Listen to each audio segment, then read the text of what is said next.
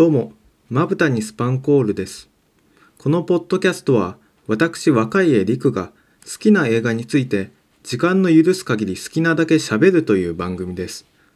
自分の好きなものについて、それがどうして好きなのかということを考えたり、それについて喋ったりすることは、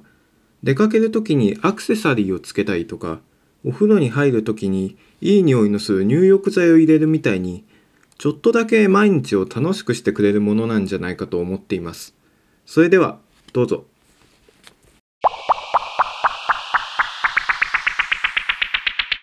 はい、今回、取り扱う映画はですね、ジャック・タチ監督のプレイタイムという映画です。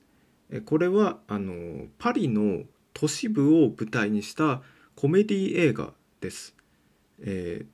なんかこうキラキラしていてエスプリの効いたおしゃれな映画なのかなと思って見ていると、なんか見ているうちに不思議な、なんかふわふわした気持ちになってくる映画です。はい、ということで第2回なんですけれども、ちょっとね、前回の泥目回を自分でもちょっと聞き直す機会がありまして、ちょっと聞いてみたんですけど、ちょっとね、あまりにも支離滅裂かなというところがありまして、まあよくわかんない、何を言ってんのかっていうことがありまして、まあなんか自由にね喋れるような番組を作っていこうっていうことでこれを始めたんですけど、まあでももうちょっとさすがにね、道筋というか話がどっちにこれから進んでいきますよっていうのが分かるような番組にした方がいいのかなってことで、ちょっと一応ね、今回からざっくりした台本を作って、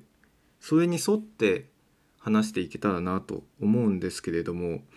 まあ一番いい形っていうのは分かんないんですけど、まあちょっとこれから続けていって、また形も変わるかもしれないなということで、第2回です。はいはい、今回扱うプレイタイムという映画は、ジャック・タチというフランスのコメディアンの人が監督、脚本、主演すべて、兼ねている、映画です。このジャック・タチという人はですね、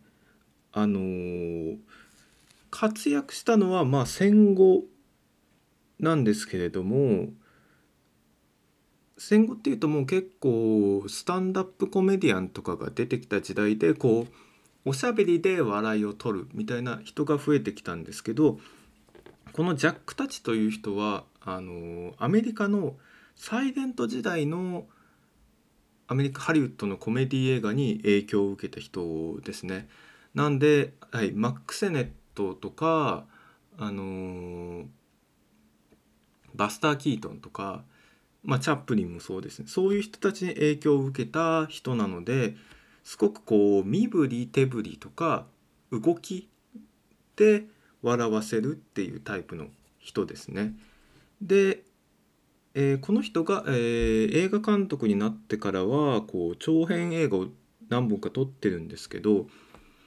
そのうちにこう僕のおじさんの休暇という映画からですね、ジャック・タチ本人がユロシという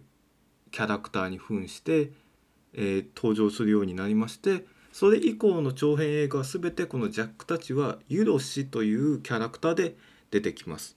このユロシっていうのは帽子をかぶってレインコートを着た長身の男で、すっごいこう背筋がねピシッとしていて姿勢がいいんですね。で、なんか立っている時はなんか棒が立ってるみたいな感じでまっすぐに立ってるんですけど、こう何かを覗き込んだりする時に体全体で覗き込むんじゃなくて、腰のところからこうくの字に曲げてクーってこう覗き込むような、こういう感じですね。絵で描いてもしょうがないですね。ポッドキャストでした。すいません。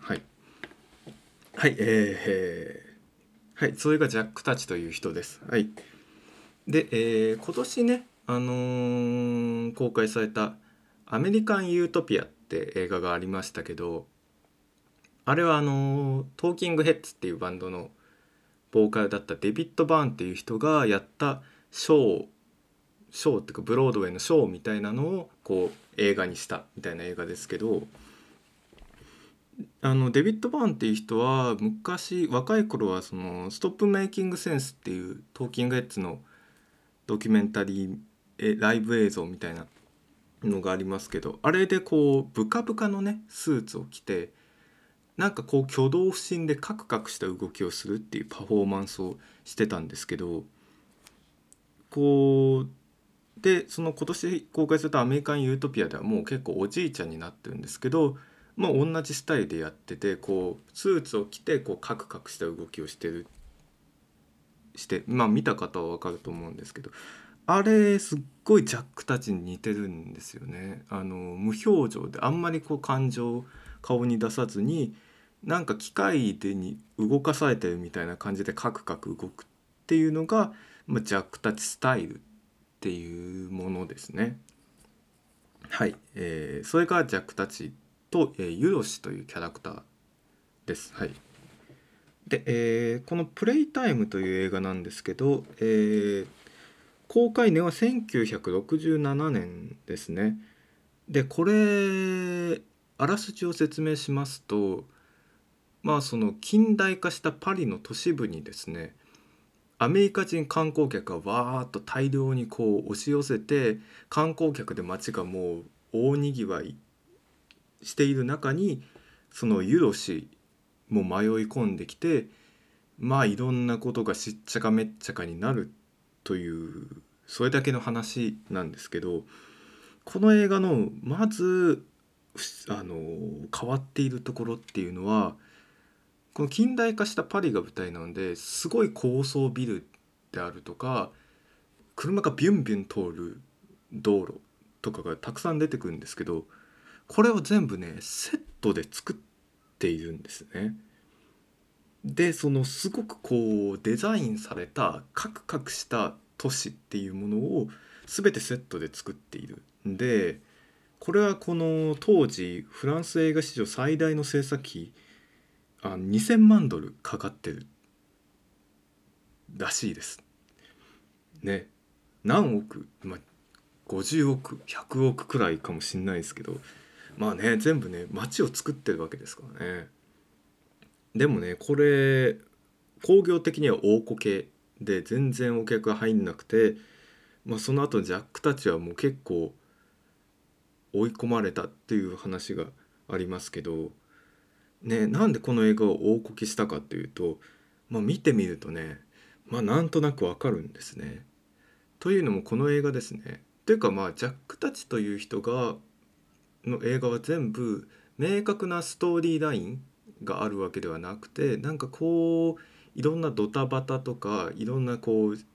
失敗とか騒動とかがこう合わさって一個一個のシーンでこうつながってできてる映画なんで、一つの筋はまああんまりないかなと言えるんですけど、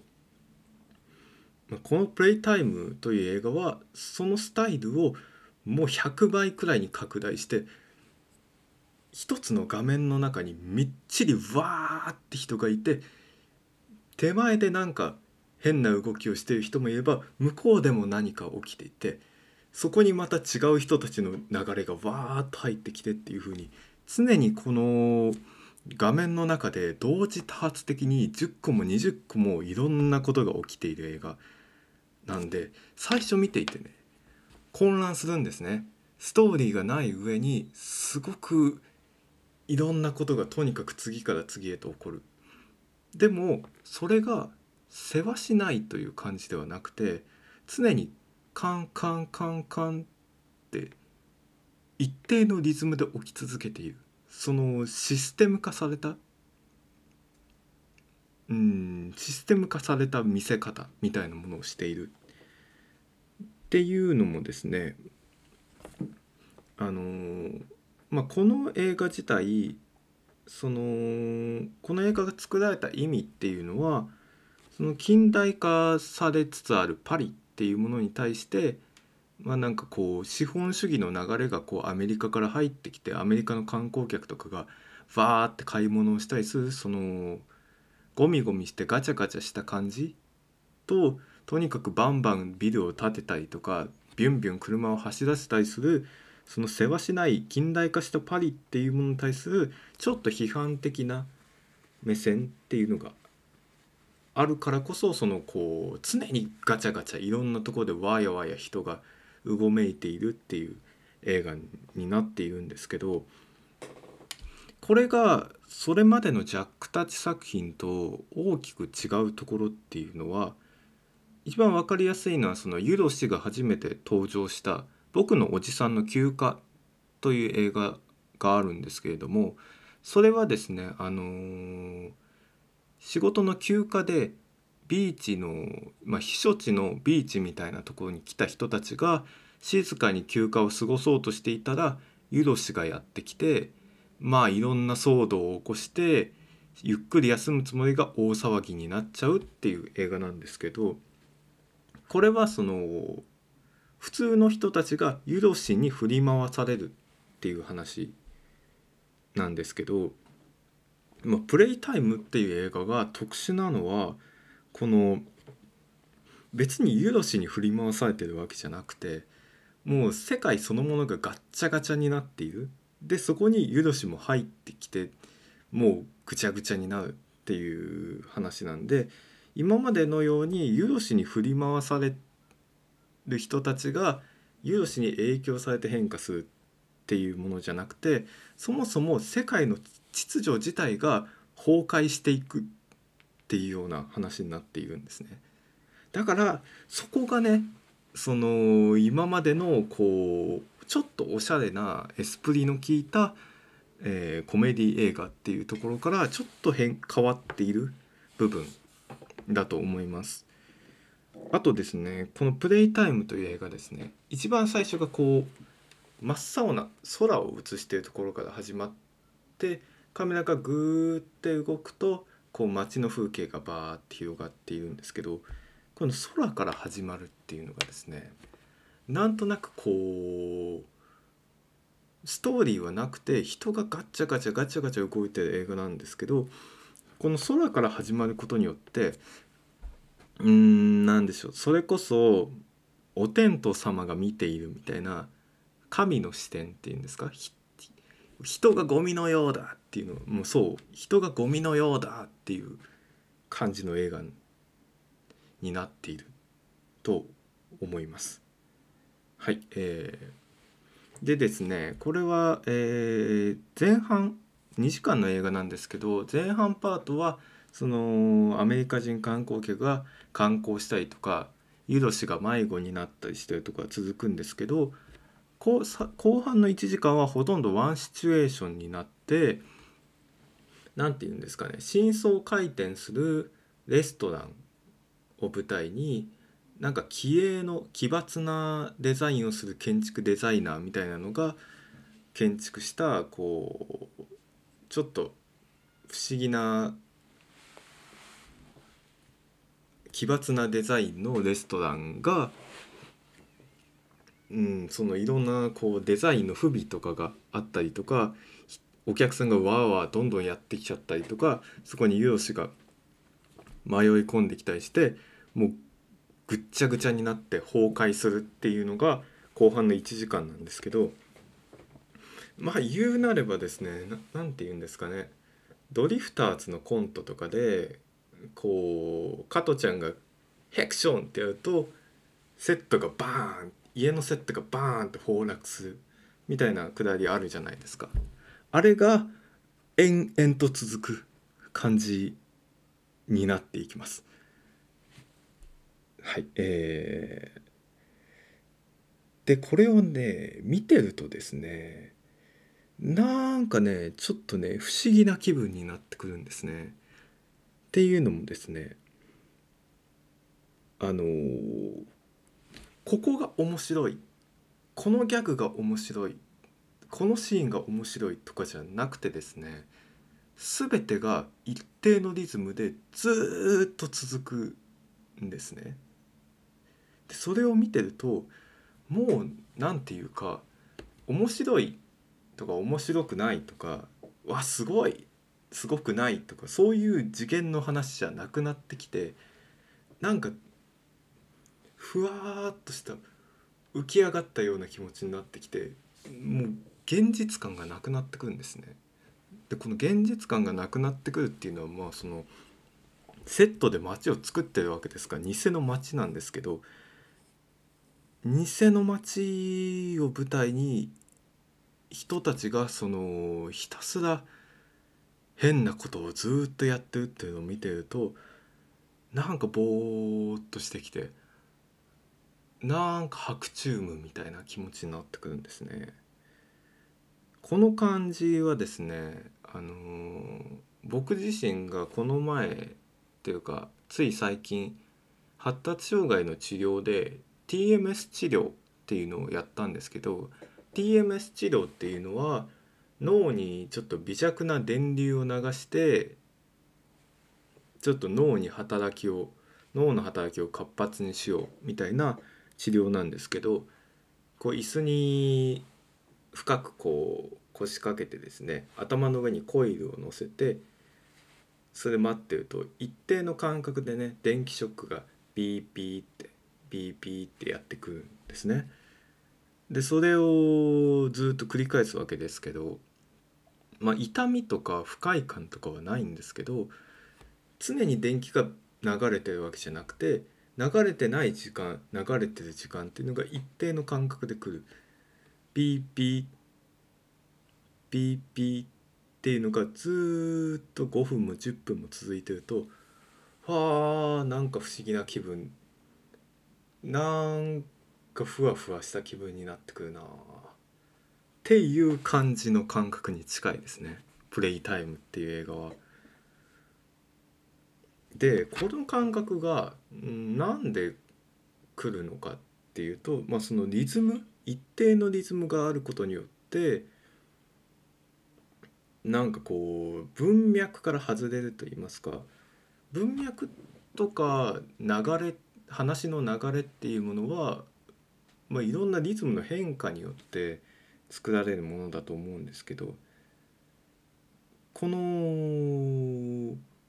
ボケとかギャグがずっと続くのを見てると不安になってくるんですね。っていうのもですね、なんかお笑いってコミュニケーションの手段っていうか、お笑いってその演者とお客さんの気持ちが通じ合っていないとそこに笑いって生まれないっ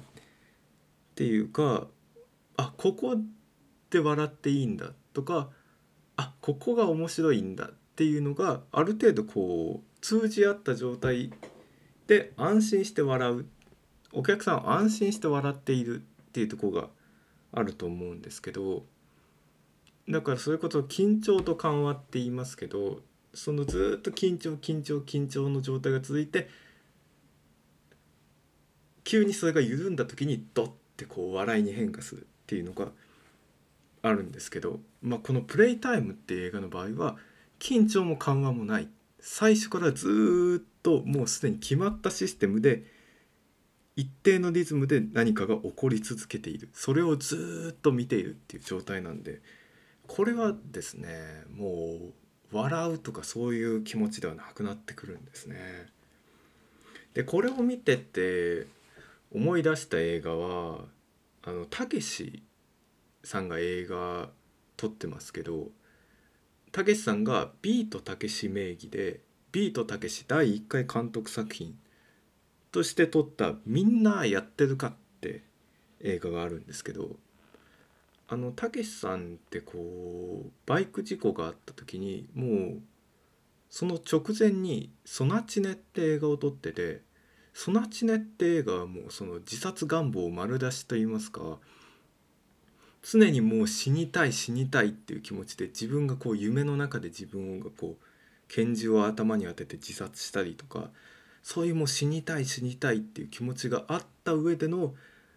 バイク事故があったんだよってみんな言うと思うんですけど、実はですね、ソナチネとバイク事故の間にこの「みんなやってるか」っていう映画があるんですね。だから本当はバイク事故の直前に撮られた映画はこっち「みんなやってるか」って映画なんですけど、これがどういう映画かと言いますと、たけし軍団のダンカンさんがですね、テレビを見てたら男女がカーセックスをしているのを見て、ああ俺もカーセックスしたいな、カーセックスするためにはよし車を買おうみたいな風にして、どんどん連想ゲーム的にいろんなことをしていく。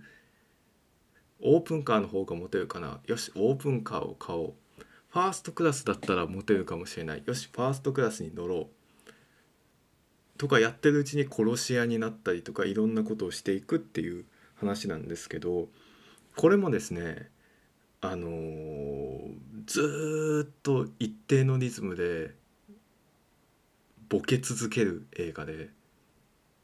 見てる側はですね非常に気まずいんですね。ヤクザの組長とかがパンツ一丁になってムチで打たれて「うひえ!」とかやってるのがずっと同じテンポで続くんですね。これはもう笑うとかではなくて怖くなってくるんですね。で思ったのはソナチネではもうはっきりした形でもう自殺するっていうシーンが出てきますけど、でもこの「みんなやってるか」っていうのは話自体がそういうものではなくて、この構造自体というか何の文脈とか脈絡もなくずっとボケ続けることって自傷行為と変わんないんですよね。だから受けるお客さんがいて笑ってもらうためにボケるならその結果がありますけど、別に笑われなくてもいい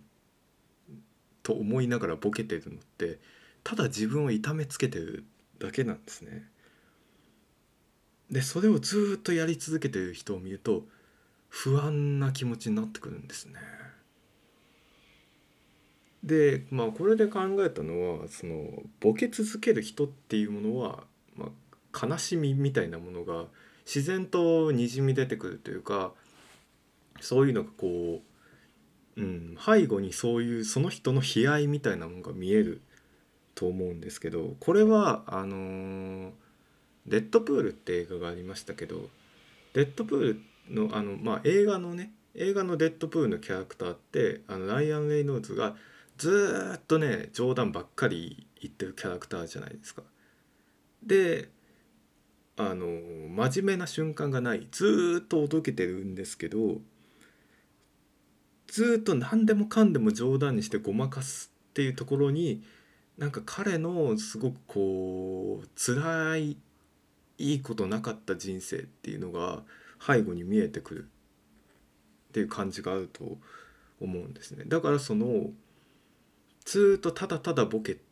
ていて、それには文脈もないからコミュニケーションも取れていない状態なんですけど、なんかその裏に感情みたいなものが見えるっていうのがあると思いますね。でまたこれがですね「みんなやってるか」って映画ではたけしが出てくるんですけど、たけしがなんか博士でね、なんか透明人間の研究をしてるって言ってそのダンカンを透明人間にしようとするんですけど、で透明人間になった時に「あやった、これで俺もノーベル賞が取れるぞ」って思った時にたけしの脳内にですねノーベル賞受賞式で自分が受賞してるイメージが浮かぶんですけど、その時のたけしの顔っていうのがですね一点を見つめてこう唇をかみしめてる、なんかこうねものすごい悲哀のこもった表情なんですね。はい、ちょっと話がねそれすぎましたが、そういう感じでなんて言うんですかね、常にやってることギャグとかパントマイムであるとかいろんなプレイタイムの中で起こってることはすごい計算されてすごい作り込まれているんですけど、同時になんかそこに不思議な感情を喚起するもの、感情を喚起する映画になっているっていうのが言えると思うんですけど、それは偶然そうなったかというとそういうことではないと思っていてですね、このジャック・タッチという人の、ある種のスタイルとも言えるんですね。で、プレイタイムの後の、晩年のジャック・タッチが撮った「パラード」って映画があるんですけど、これはジャック・タッチの主催のサーカスみたいな、ジャック・タッチショーみたいなのを開催して、そこに来た観客とショーの様子を撮ってる映画なんですけど、でもこれなんていうか、こう実際にあったショーではなくて、そういうショーがあってお客さんが見に来ましたよっていうのをも含めて演出してる、なんかちょっと一種モキュメンタリー的な作りなんですけど、なんでこうジャックたちがいろんなショーをするわけなんですけど、それを見てこうお客さんがわーって笑ったりとか、ひゃーって喝采をしたりとかしてるんですけど、カメラが客席を撮るとわーははって笑ってる後ろで、すっげえつまんなそうにしてる人とかも映り込んでたりして、普通はカットするような部分、受けてる人もいるけどつまんなそうにしている人もいるっていう状態をわざと作ってるっていうことがあるんですね。だからジャック・タッチっていう人は、こういう風に見なきゃいけないですよっていうような決まりを作らないで、常にもうすでに完成されたシステムを提示してすり寄らないといいますか、その理解するための補助線を引かない、かつそのパラードにおけるようなお客さんと演者の間の境界線みたいなものももはやなくていい、ただただ芸がそこにあるっていうスタイルでいいじゃないかっていうような思想を持ってる人だと思うんですね。っていうのも、この「パラード」って映画で、後半でですね、舞台上になんか円形の舞台が出てきてですね、そこにちっちゃいねロバが一頭放されていて、でお客さんどうぞこう挙手して出てきてくださいって言って、でこのロバに乗ろうとしてください、で乗れたらこうみんなね拍手喝采を送るんで、あなたお客さんもあなたも演者になれますよって言って、カップルで見に来てる彼氏とかがですね、おじゃあ俺やってやろうかなみたいな感じでみんな出てくるんですけど、1人目のね、その彼氏がですね、こうロバに乗ろうとするとロバがね思いのほか暴れてですね、でうわーっつって乗れて、うわー乗れねえやってなった時に客席がシーンとなって、すっごい気まずい雰囲気になるんですね。でその後ろに並んでた別のその彼氏たちっていうのが、もうこれ同じ目に遭いたくないと思うから、もう死に物狂いでロバにしがみついて無理やり乗ろうとしていてね、なんかだんだん秩序が崩壊していくんですね。でそれをこう客席のね後ろの方でおじさんが見てるんですよ。でおじさんもうやりたくてしょうがなくて、うわーすごいことになってんな、やろうかなって言って出てくると、奥さんが「あんたやめなさい、もう恥ずかしいからやめなさい」って言って抑えるんですけど、でも分かったよっつって見てると、まただんだん盛り上がってきて「よしじゃあ俺がやってやる」って言って出てくるのを奥さんが「やめなさいあんた」って言って止めるのを何回も繰り返してて、最後の最後にもうバーっておじさんが出ていくのを奥さんがもう「やめなさい」って言ってこう服をね引っ張って引きずってこう連れ戻していくと、それを見たお客さんがバーって喝采を送るみたいな、もうお客さんに客席に向かってみんな拍手してるみたいな、もう無秩序、もう演者とかお客さんとかもないっていう状態になってくる。なんでだからこのジャック・タッチっていう人は、その思想としてそのあらゆるものに境界線とか理解するための補助線を引かないっていうスタイルの人だと言えると思います。で、なんて言うんでしょうね、そのライブとかで音楽ライブとか見に行った時にバンドの人がこう手拍子を煽ったりするじゃないですか。こうみんな手拍子してねみたいな感じでやることでお客さんは安心して、あ、ここで手拍子すればいいんだっていうのが分かるんですけど、それがない状態だから、そのお客さんはいつ手拍子をしたらいいかとかは分かんないし、その正解のタイミングとかも分かんないんですけど、裏を返すと、まあ、何をしてもいいし、無秩序な状態が素晴らしいというような、その場、その空間っていうものが楽しい、その空間みたいなものがパッケージされているっていうのが、そうですね、この「プレイタイム」という映画だと思いますね。だから見てて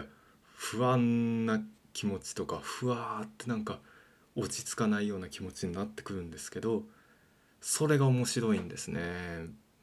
無秩序こそ面白いっていう、これがそういう映画なんですね。はい、ということで、この「プレイタイム」という映画も含めジャック・タチ監督作品はAmazon プライムに結構上がってまして、何ですか、会員特典というか無料で見られるやつじゃなくて、一応お金払ってレンタルする形なんですけど、全部上がってるので、でもう TSUTAYA にもねいっぱいあると思うんで、すぐに見られると思うんで、是非見てほしいっていうことと、そうですね、ちょっとなんかお酒をちょっとだけ飲んだりして半分酩酊状態で見るとすごい楽しめるんじゃないかなって思いますね。はい。ということで、第2回今回以上となるんですけど、第3回来週扱う映画はですねもう決まってまして、Mナイト・シャマラン監督の「ハプニング」という映画です。これもすごく変わった映画です。それではありがとうございました。